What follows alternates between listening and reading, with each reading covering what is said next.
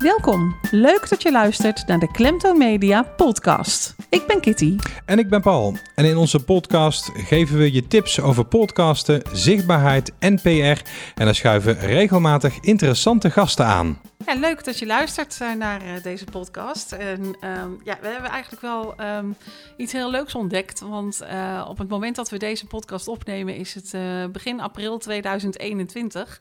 En kwamen wij er dus achter dat een week geleden, op 24 maart volgens mij, om precies te zijn. Ja, 24 maart. Ja, dat wij elkaar voor het eerst ontmoeten in een radiostudio. Ja.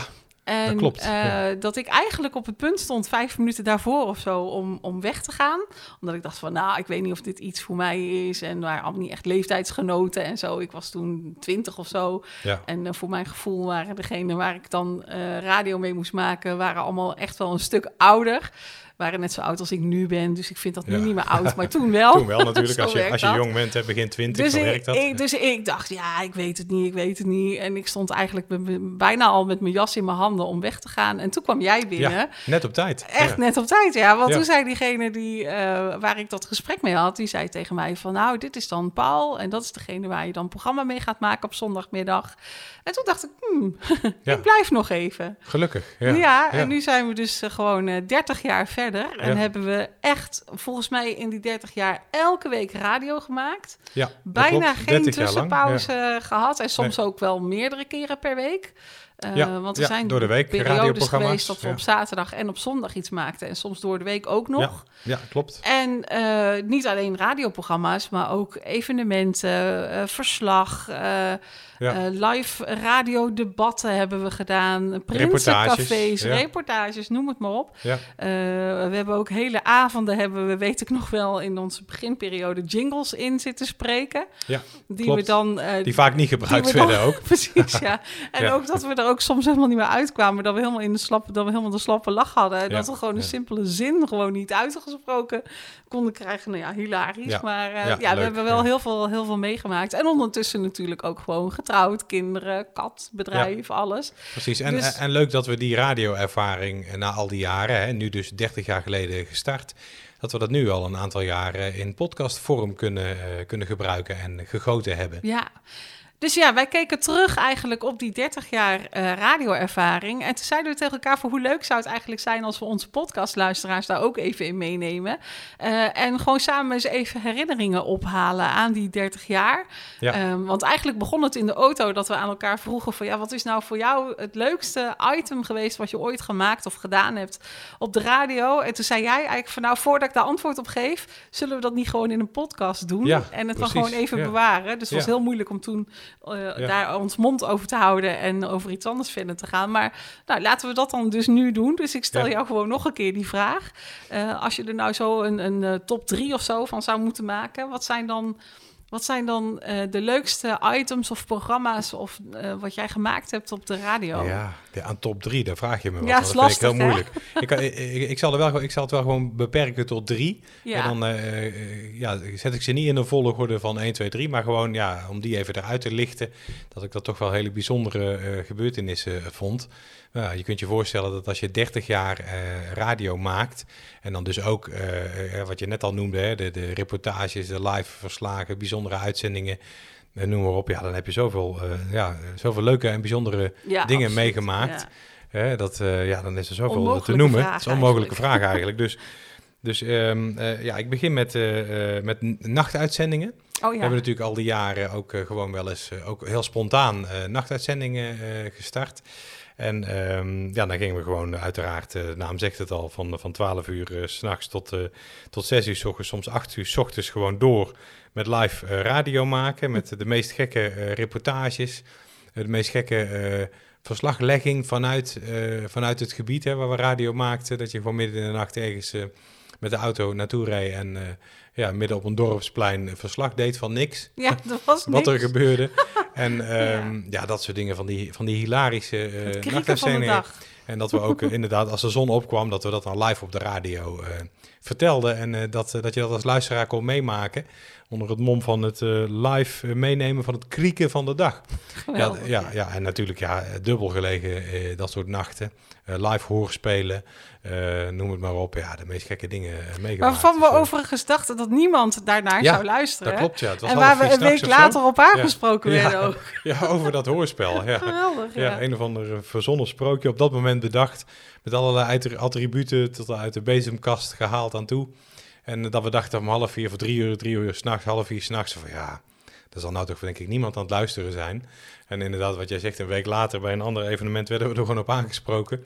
Zo van, ja, we hebben vorige week echt wel dubbel gelegen, want we hebben jullie eh, gehoord. Oh, oh de, bijzonder dat er toch luisteraars waren. Ja, hartstikke, hartstikke leuk, midden in de nacht. Ja, ja, ja. Ja. Maar goed, uiteraard wil ik van jou ook een aantal eh, hoogtepunten eh, weten van 30 jaar radio maken. Ja, nou ja, eh, hè, voor mij natuurlijk ook een onmogelijke opgave. Want er zijn ook zoveel leuke dingen eh, geweest. eh, van het eh, wakker bellen van onze radiocollega's op eh, kerstochtend. Wat ik me nog kan herinneren dat Ja. we een live uitzending maakten. Of oudjaarsochtend, en dat we gewoon, nieuwjaarsochtend, gewoon dat mensen om eh, acht uur gewoon uit bed belden.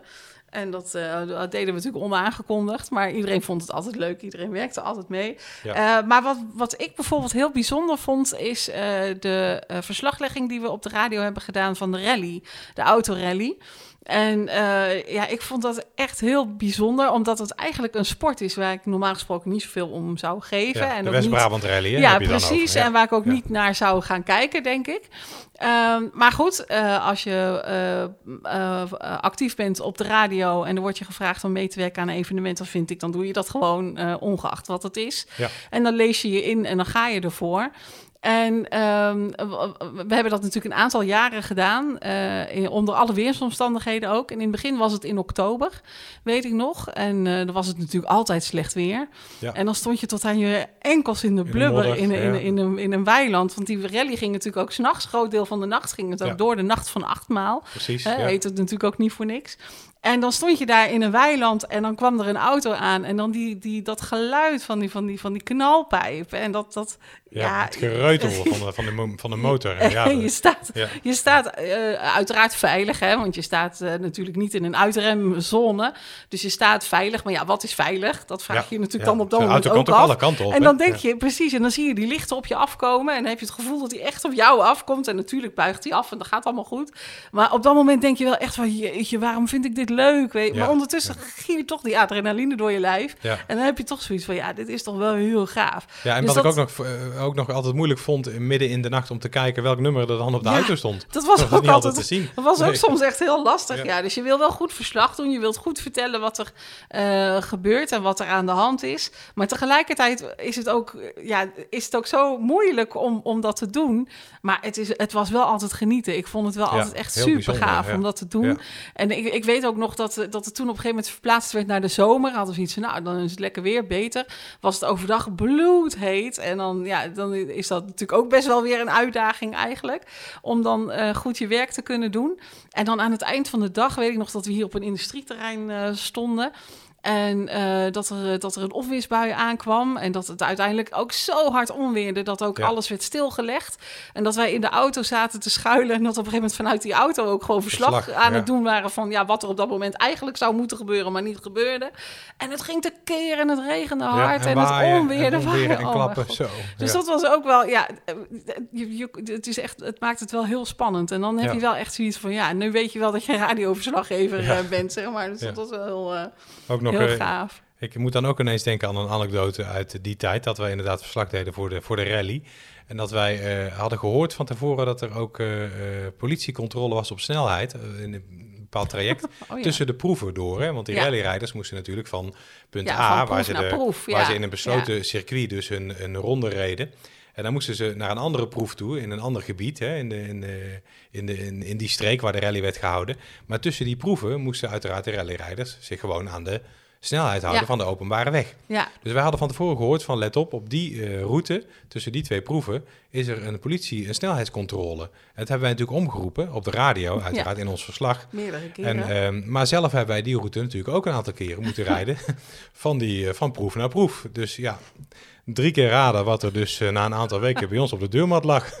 ja, een snelheidsovertreding. Ja, als verslaggever wil je ook snel op je plek van bestemming komen. Dus, dus ook wij hebben ons niet helemaal aan de snelheid gehouden. Het viel trouwens mee hoor. Het was maar een overschrijding van een paar een paar kilometer. Maar toch, ik vond het heel frappant dat wij als radioverslaggevers op dat moment iedereen, iedereen opriepen van, van let op, hou je daar aan de snelheid en dan jezelf niet aan de snelheid houden. Ik heb je dus nog heel vaak bijzonder. Ja, dat klopt ja. ja. maar goed, heel, heel bijzonder ja. ja. Ja, een aantal jaar terug heeft uh, koningin Maxima samen met Willem-Alexander, koning Willem-Alexander, uh, onze stad bezocht, hè, de stad Roosendaal. En daar hebben we ook verslag van, van mogen doen.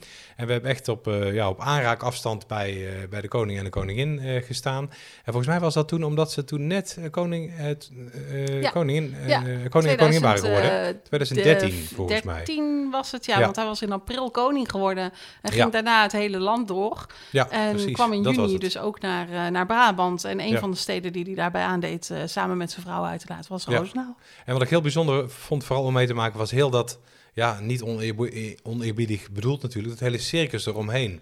alle veiligheidsmensen, uh, de, de persmensen, de, de, de, de commissie waar je doorheen moest om je uh, ja, ja, om je aan te melden, om uh, aan te geven dat ja, ik ben van de pers en, uh, en ik ben die en die. Hè, dan werd je ja, volgens mij doorgelicht, ja, zal ik zeker, maar zeggen, op die manier. Voordat je in zo'n ja, voor de pers aangewezen vak mocht staan en dus ja, mogelijk ja, koningin Maxima of koning Willem-Alexander iets mocht vragen. Dus op een gegeven moment ja, stonden wij dus ook in, in zo'n vak en kwamen ze voorbij. Maar uh, ja, we hebben uh, ons. Ah, ik, heb dus, ik kan me nog herinneren dat ik mijn arm uitstrekte en de microfoon bij hun hield. Maar ze hadden geen, ja, ook geen tijd om antwoord te geven op dat moment. Nee, en bovendien keken ze ook weer naar de mensen. En dat is ook logisch. Dat is ook logisch. Maar goed, uh, wij wisten wel. Wij gaven dat, niet op. Wij gaven niet op. Nee, zeker. Want wij wisten dat ze aan de andere kant van die plek waar we stonden. dat ze daar op een gegeven moment weg zouden gaan. En daar stond een koets voor ze klaar.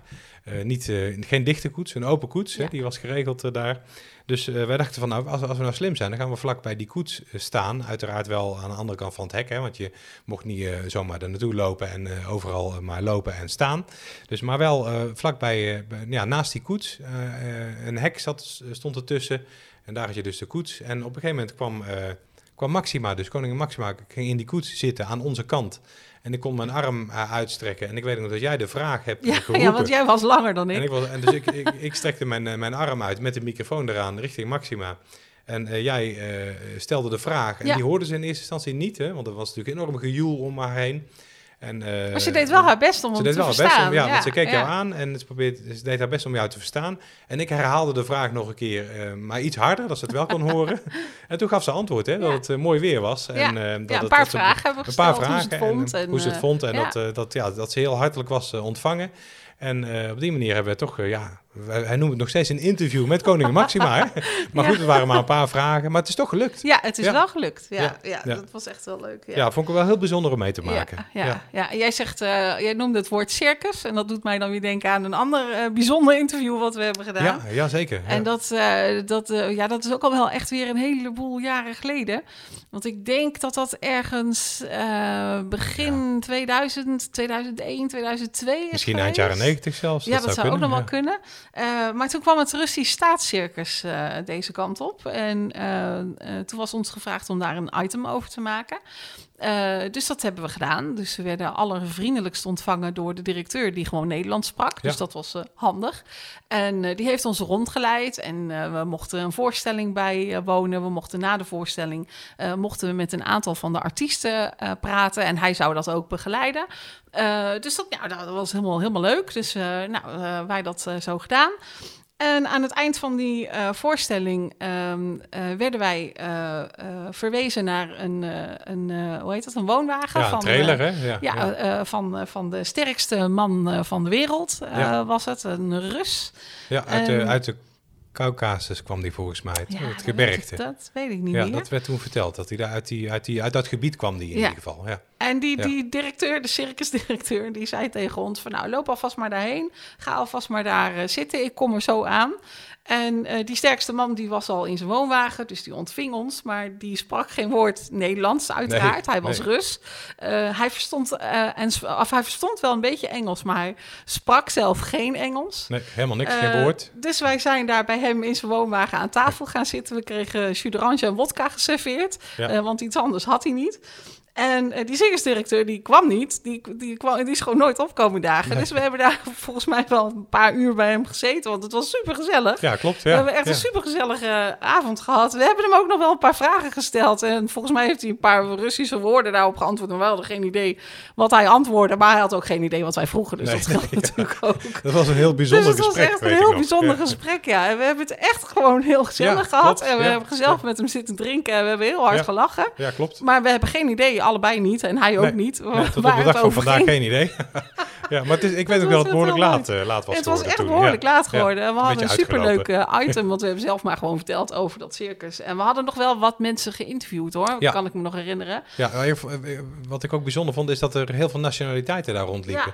Dus ook mensen uit Frankrijk en eh, mensen uit Roemenië. Ja, ja, bijna heel, ja, bijna al, bij, ik wou zeggen bijna alle landen van de wereld, maar dat is niet waar natuurlijk. Maar diverse nationaliteiten. Dus eh, sommigen konden wel Engels, sommigen spraken dan Frans. Ja. Ja, was heel leuk. Ik kan me ook herinneren dat er ook een act was met hondjes of zo.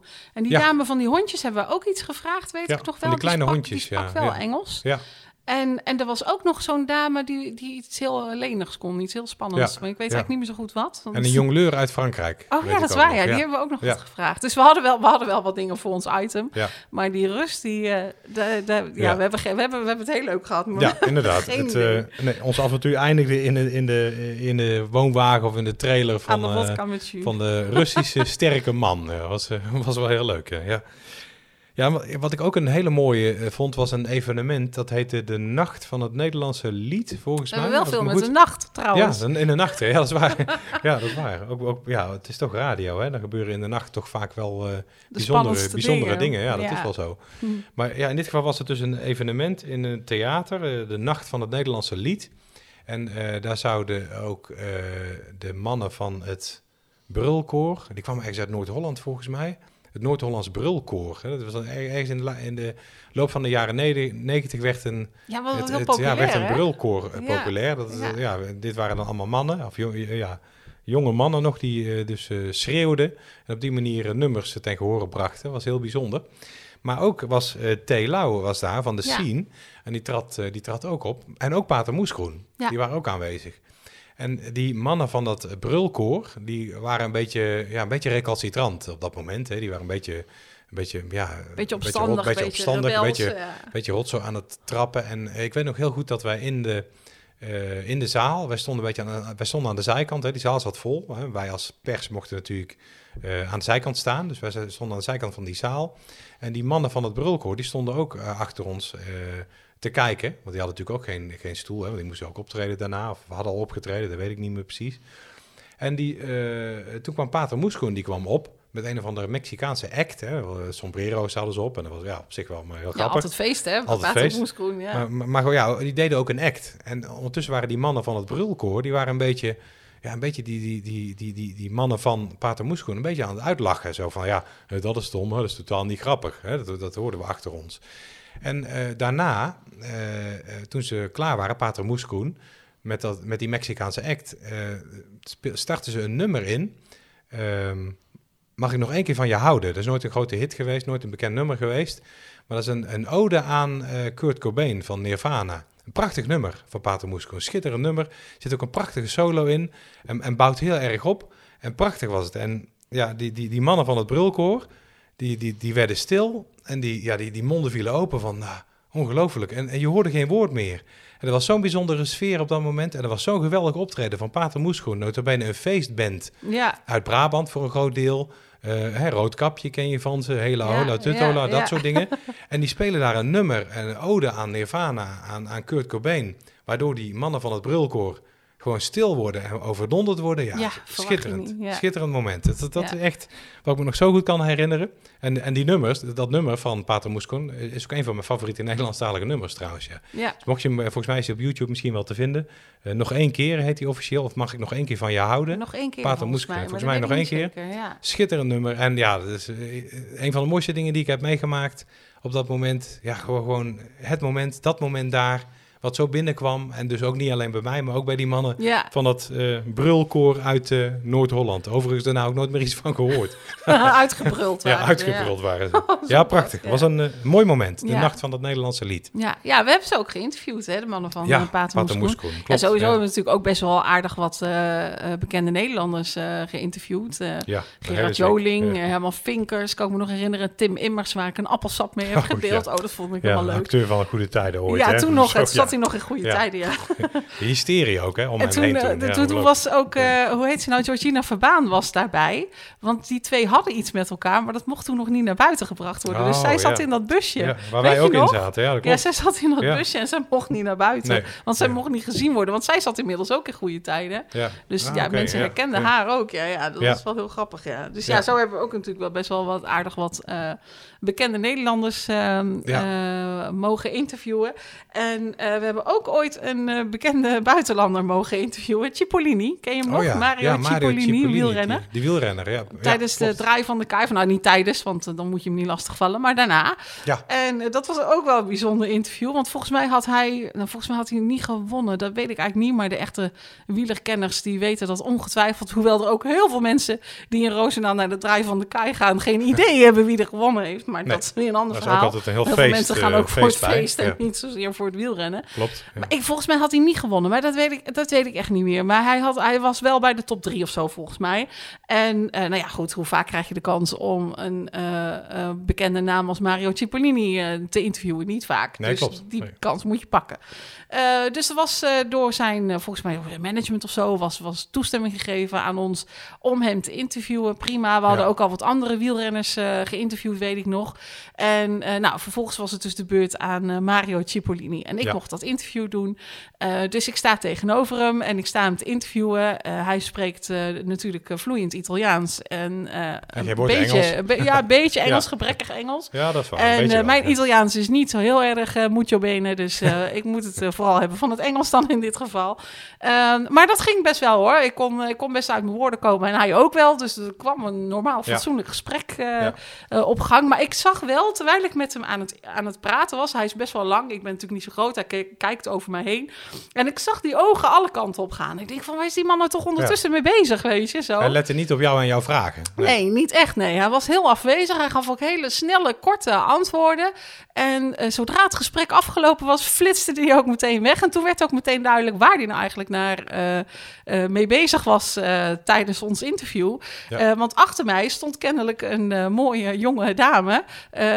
waar die wel, ja, waar die wel zin in had, zeg maar. Ja. Een aantrekkelijke dame.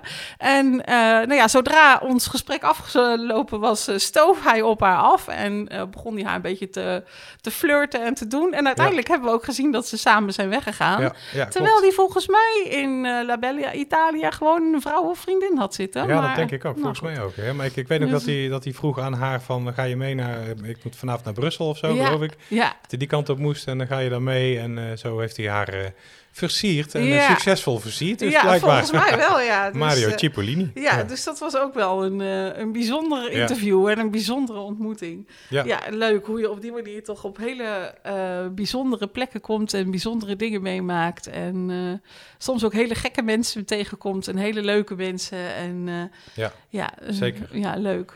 Nou, zo hebben wij dus een eh, inkijkje gegeven in ons eh ja, 30 eh, 30 jaar. jarig ja. radiojubileum, hè, wat we allemaal meegemaakt hebben. We natuurlijk de, bij lange na niet alles, alles verteld en alles kunnen vertellen. Eh, wie weet doen we dat bij de, Ja. als we 40 jaar eh, Ja. geleden ja, of als je, als je het interessant vindt, als je het leuk vindt, als je zegt van tell me more. Ja, Dan Kan ook, eh, ja, laat het gewoon weten aan ons. We zijn te bereiken via mail, via telefoon, via alle social media kanalen. Nou, fijn, je weet ons ongetwijfeld wel te vinden. Dus als je het leuk vindt om vaker van dit soort dingen te horen, laat het dan vooral weten. Dan, dan nemen we er binnenkort nog Zo eentje op. En anders, anders wachten we tot het 40-jarig jubileum. ja, kan ook. Dat is over 10 jaar. Dus Ja. geen enkel probleem. Tot zover deze aflevering van de Klemtoon Media Podcast. Wil je ook een keer te gast zijn? Mail dan naar info.klemtoonmedia.nl Kijk op onze website als je meer afleveringen wil beluisteren of als je op de hoogte wil worden gehouden van nieuwe podcasts. Je kunt je natuurlijk ook abonneren op de Klemtoon Media Podcast via jouw favoriete podcast-app. Wil je zelf gaan podcasten, jouw podcast promoten of jouw zichtbaarheid verbeteren? Kijk op klemtoonmedia.nl.